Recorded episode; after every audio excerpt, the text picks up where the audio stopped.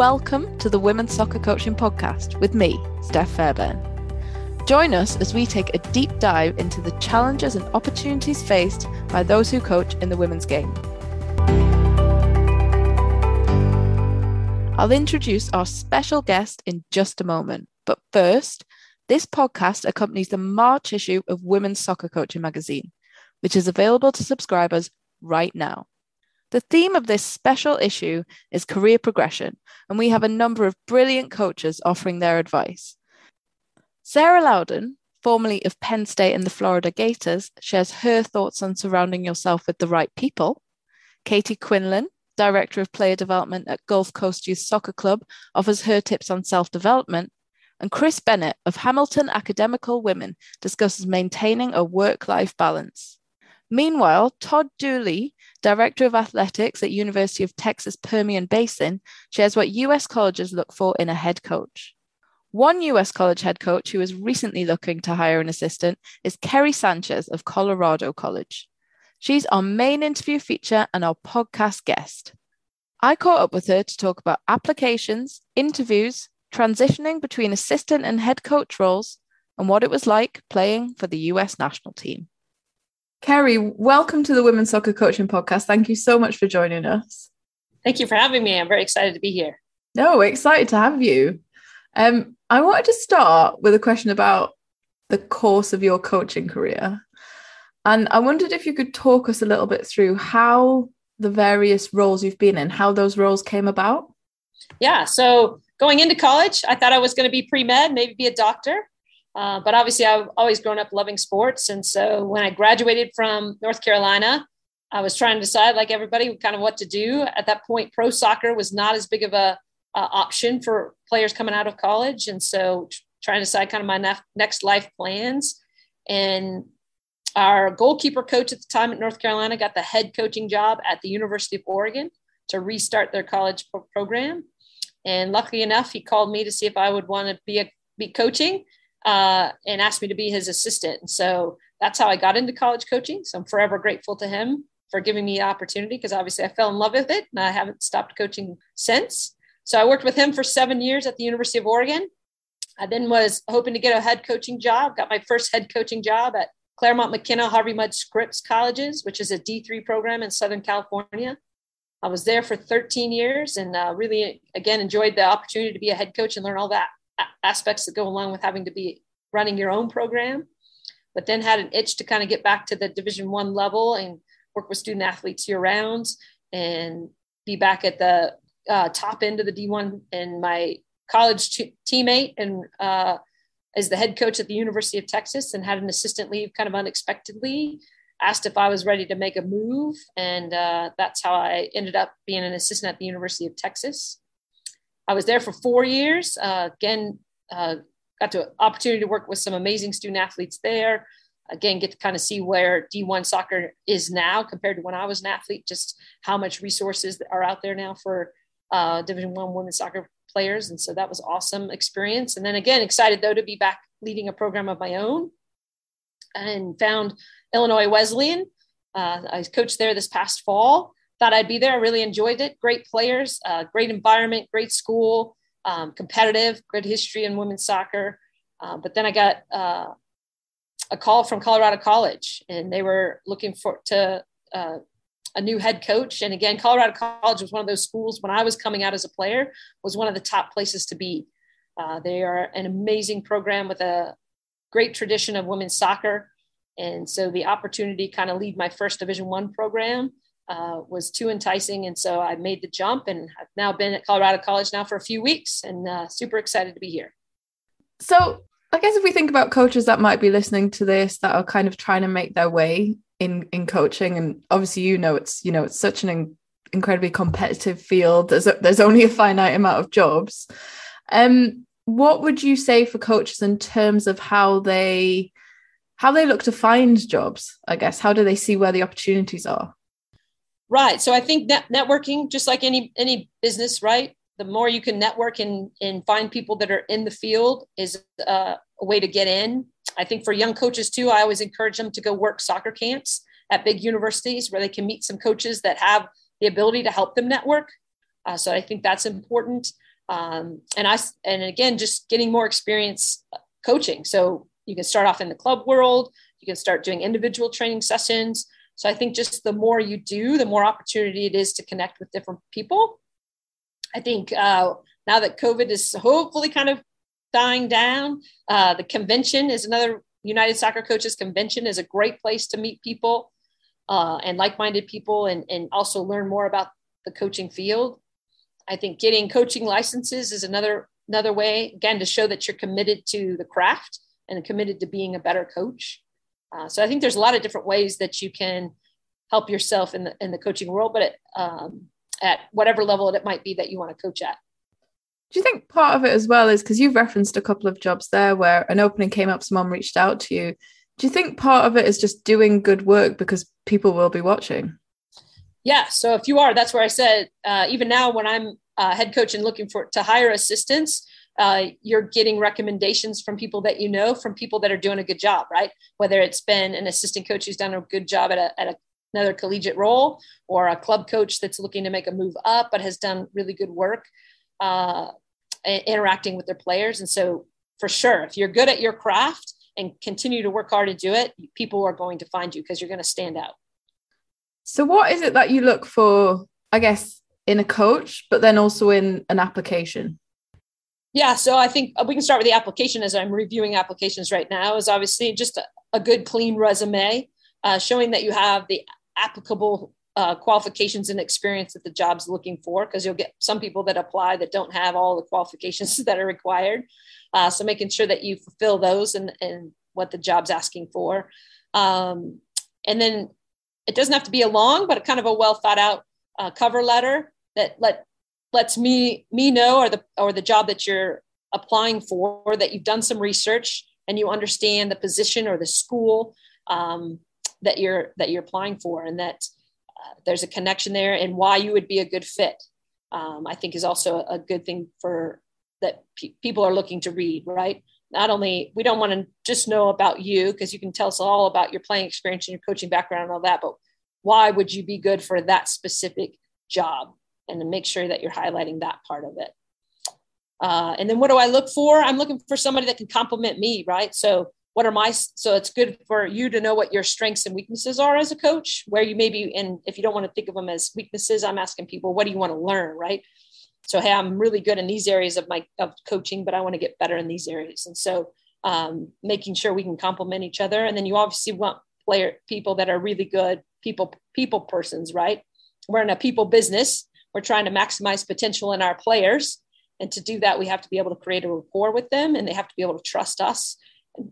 And so you're looking for someone who's just a really good people person high character.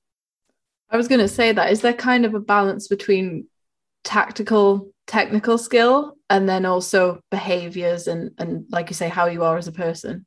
Correct. Same as in the recruiting of a student athlete same thing. You're looking for a little of both right? They need to be good in both areas to be a part of a team right?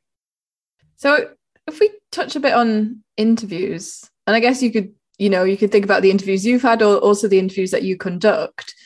What what does that look like? You know what what can someone going into an interview expect?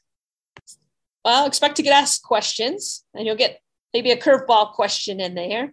Uh, but always I'll always be ready to kind of um, tell your story. I always like to hear people's stories right uh, how'd you end up at maybe the college that you were at? What what's your playing background? Um, maybe who was a favorite coach of yours that that impacted your life right? Um, so you'll ask some questions about that. I'll ask the strengths. Uh, what do you what do you envision as a perfect role for you in a program? I think be able to answer something like that. Um, def- and again definitely highlight what you're going to bring from your individual skill set. If it's you're really good at analytics or you're really good at uh, the people side of it right you're really good at running team culture or leadership building sessions. Um, uh, really make sure that you kind of know what you're what you're good at, so that comes across. And then also being able to share your personality, right? Um, because that that's a big part of it too. Because we're in, in a recruiting game, so you got to be able to speak to players and parents, and making sure that you can speak well enough and kind of sell the program uh, for for the head coach, right? And do you I guess if, if someone's coming in, you ask them to conduct a trial training session? Like what what are you looking for? What are you assessing them on?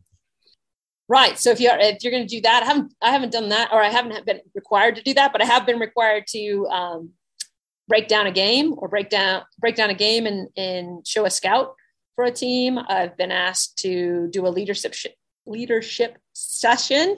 Sorry, I can't get that out.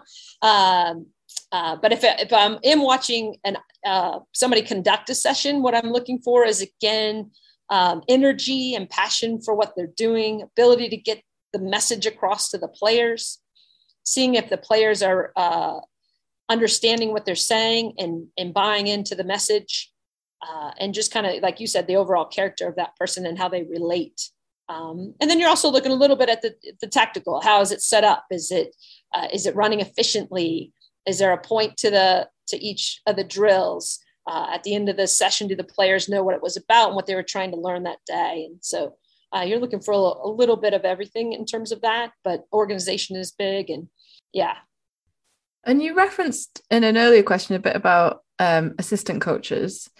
What what does it look like, I guess, to pro- progress from the assistant coach role to the head coach role, and what are the differences between the skill sets there? Good question. I think obviously in your assistant role, you are trying to do everything you can to help your head coach, right? Um, so the vision is set by your head coach, and then you're doing all all of those little details in order to support that vision. Um, and then given and then making sure that you're given duties and roles, clear roles to the assistants, and so that making sure I'm doing what's what's asked of me of a head coach. Uh, and then as you're preparing yourself to try to convert from an assistant to a head, um, I think one thing the assistants don't know is quite all the different duties the head coach is doing uh, from an administrative side That usually you the assistants are getting to more be more hands-on with the soccer side of things where a head coach has just a lot more responsibilities uh, from a compliance perspective making sure all the program rules are being followed the budget perspective making sure you know what your budget is that you're spending it correctly. Um, the play all of the player pers- personnel ultimately drops on you so if there's an issue going on with a player off the field whether it's academic medical um, social, whatever it might be that you're dealing with that maybe on a daily basis. So uh, you've got to make sure that you're having communication not only with your assistants but the support staff, so the trainer, uh, the social media, your SID, uh, all the different touch points. A head coach is managing all of those different relationships as well. And so I think uh, as you're thinking about going from that assistant coaching role to head coaching role, you have to be excited about the administrative duties you're going to have to take on. Whereas one thing I loved having been a head coach and having to deal with all that and then dropping back down to be an assistant is you just love the amount of time you get to spend with the student athletes because you're not having to deal with all the things the head coach is dealing with, right? Uh, so um, you, I really enjoy that role as from the assistant side of it, where I can do a lot more of the soccer side and take that part off the head coach's plate. But there's certain things that I, as a head coach, you just have to do because you're responsible for the program. Yeah, I was going to say, do you feel? I guess in any any field of life, the higher up you go, there's certain sacrifices. Maybe yes. that you, yeah. For sure. And that's where you'll see a lot of, that's why I think it's probably bigger in the American football game, where assistant coaches have a lot of trouble becoming head coaches in American football because it's a lot less coaching and a lot more management. And it's a different skill set to be a coach versus a manager. So, for head coaches out there, how do you think they can be helping their assistant coaches develop and working effectively with them? Yeah, I think it's communication and making sure you've established a good role for them and that they're reevaluating that role either on a seasonal basis or a yearly basis to make sure that you're helping them get to where they want to go next in their coaching, right? If they're if they're wanting to be a head coach or maybe they're trying to get an assistant coach but at a higher level, that I'm making sure that I'm helping them um, build their skill set, right? So it's giving them responsibility for some on-field coaching, giving them some side jobs, uh, or making helping them see kind of what my day-to-day world is like if they want to be a head coach, right? Hey, come sit in my office for the day and see all the other things I'm doing that you're as an assistant coach maybe not having to do on a daily basis. Um, but yeah, I think it's the big thing is communication and also giving them some roles and responsibilities that they take on and some ownership of those roles and then having conversations with them to see how it's going and where can I help them and uh, what's good and bad. And I think even as I think that's one of the things as a head coach, sometimes as you get to the head coach, you forget to keep evaluating yourself because you're now at the top. So I think it's always good to maybe sit back and go, Hey, what's going well? What's not going well? How can we tweak it? And good assistants will help you see not only their strengths and weaknesses, but your own. And so together you'll kind of grow. Oh, yeah, I was thinking that. Are you looking for someone as well that's going to challenge you when you're hiring? Yes, for sure. So you don't want you don't want assistants to come in and just agree with you because you're not doing everything right. Nobody is right, uh, and everybody sees the game a little bit differently. So you're trying to find somebody who can who sees the game a little bit differently. So if there's a something happening in the game and you and you come up with an idea and assistant comes up with a different idea, that's what you want because together then you're going to come up with one that's going to work, right? Uh, so you're definitely looking for people that come with a different background and experience than you have because they're going to bring a different perspective. And you mentioned kind of the admin side of it. And um, so I always think about grassroots coaches. Like you go into grassroots coaching thinking you're going to have a great time with kids on the field. No one tells you you're also coaching 25 parents. Like what for coaches that are maybe looking to get into college coaching and you know aren't there yet what are some of the untold truths that they should know you know some of the difficulties they're going to have to face yeah i think one is the rules there's a lot more rules when you get up to the college level that you're that you're having to follow and stricter and there's oversight more so than at the club level where you're kind of just setting your own rules and and um, i think without the parents involved is kind of nice but there's just a, a there is a lot of administrative side from the college game so uh, a lot of it rule based, right? Because you're only allowed so many hours of training, you're only allowed so many hours of certain things. You've got to track all of that. If you're recruiting, there's only so many times you can watch a certain player in a year. So you've got to be tracking how many times have you seen a player because maybe you're getting to where you can't watch them anymore. Uh, and you've got all the logistics that you have to handle yourself. So you don't have a parent driving the kid to the game. You're responsible for getting all those players to the game. If it's a flight travel, hotel, food, all that kind of stuff that you're you're having to do with getting getting a bus uh, uh, and i'm trying to think what some of the other budget budget's a big one right? You're helping to make sure that you're working within what the administration has given to you making sure the administration is is aware of everything you're doing that you guys are, have a good relationship going with uh, with your boss. And then you want to get some uh, relationships across campus as well right? Because your players are in class. So you want to get to know some of the professors. You want relationships with the admissions uh, financial aid, dean of students, uh, dean of faculty, because those are all people that have touch points with your athletes. So you want to make sure you you know you know who they are. And so those are some of the things that you're doing on a daily basis, trying to uh, making sure you're keeping all everything going right. And I suppose as well, if we're talking about going into new jobs, but we're also talking about leaving leaving jobs and, and leaving roles.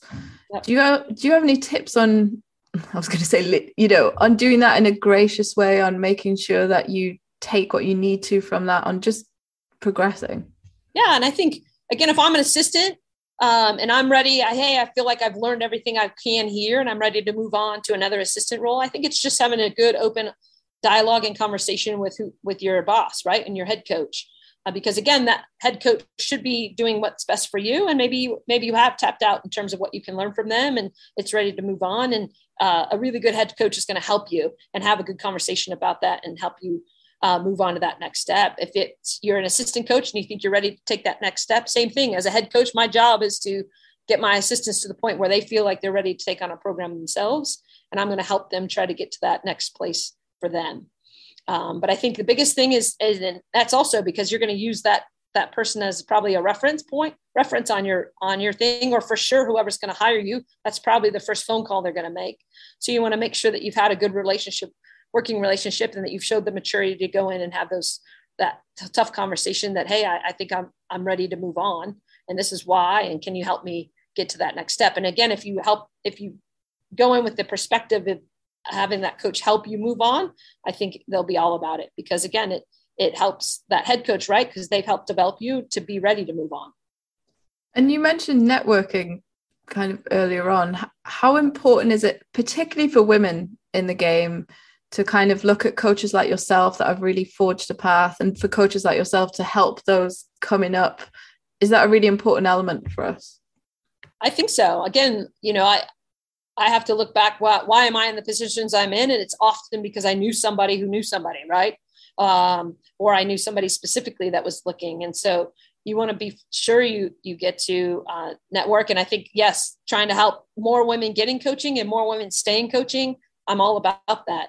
Um, and and even like now going through a, a search right now, and you, you know you get 25 applicants and you get four women, right? And and you get several men that have never coached a women's team applying for your women's coaching job. I always say that like if a women's coaching position opens, women and men apply. If a men's coaching position opens, only men apply. So there's not as many opportunities for women to coach in, in the beginning. So we need to kind of change that mindset. If we think men can coach women, then there's no reason women can't coach men. Um, but we'd love to keep good women coaching in the women's game. So, uh, yeah, so I, I, would love to be able to give back. I'm part of We Coach, which is a great organization for uh, female coaches to be a part of to start networking with other female coaches, not only in soccer, but in other sports as well. Um, so that's a great organization to, to be a part of in terms of helping to build your network. Do you think it's just about women backing themselves as well and, and taking the leap sometimes? Yes, for sure. And uh, we've talked about that anytime we're in a women's coaching group having that conversation. When you see applicants come in, men will apply for anything. Women tend to apply only if they think they're overqualified right? So it's one of the reasons why there's less women's applicants in the pool, right? Uh, they think oh, I need, I, I, might need three more years experience before I apply for a job like that, right? Where a guy's like, ah, let me just see what happens, right? So having the confidence, just like uh, put yourself out there, I think is a big one. Reach out to the coach. Even if you don't get it, you can reach out and say, hey, what's, uh, what can I be doing to get a look at a job like this, right? And I think just having the confidence, if you really want that opportunity, figuring out a way to be able to be selected for it. So I think we couldn't have you on this podcast without talking a bit about your playing career. Um, and I just wondered if you could reflect on that for us. Like, what was, you know, when you look back on your playing career, what what does that look like for you? Yeah, uh, I was fortunate to get to play with some amazing players growing up, and I kind of spanned two generations. So I got to play with some of the, uh, you know, key contributors to the women's game in the United States from the very beginning, like a Michelle Akers uh, all the way to some of the current ones like Abby, Abby Wambach, who's now obviously retiring. But um, so it's been fun to look back and kind of see that journey and then see where the team is now.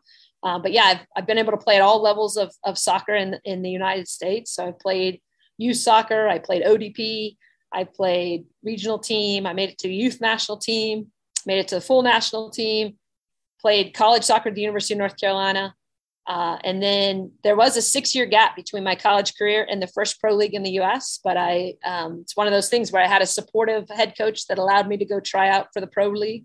So I was able to coach and play in the first women's pro league. And then another six year gap between the two pro leagues where I played some semi pro. So I was coaching and, and playing all, you know, so I really loved the game and then played in the second pro league for a year.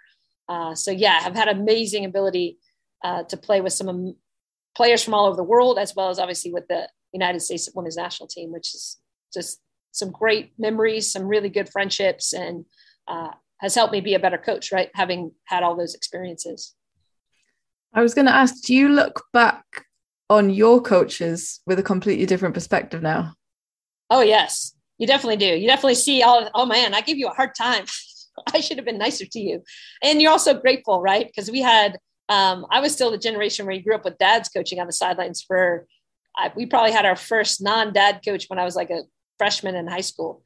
Uh, so, but then you look back at those coaches, we had some, uh, again, not a ton of women. I didn't have my first female coach until uh, in soccer. I did have a female coach in volleyball, but I didn't have a female coach in soccer until uh, later in life. So that's where I, I love seeing club coaches where there's females on the sideline. So um, they're getting more more opportunities to have a, a female leader, right?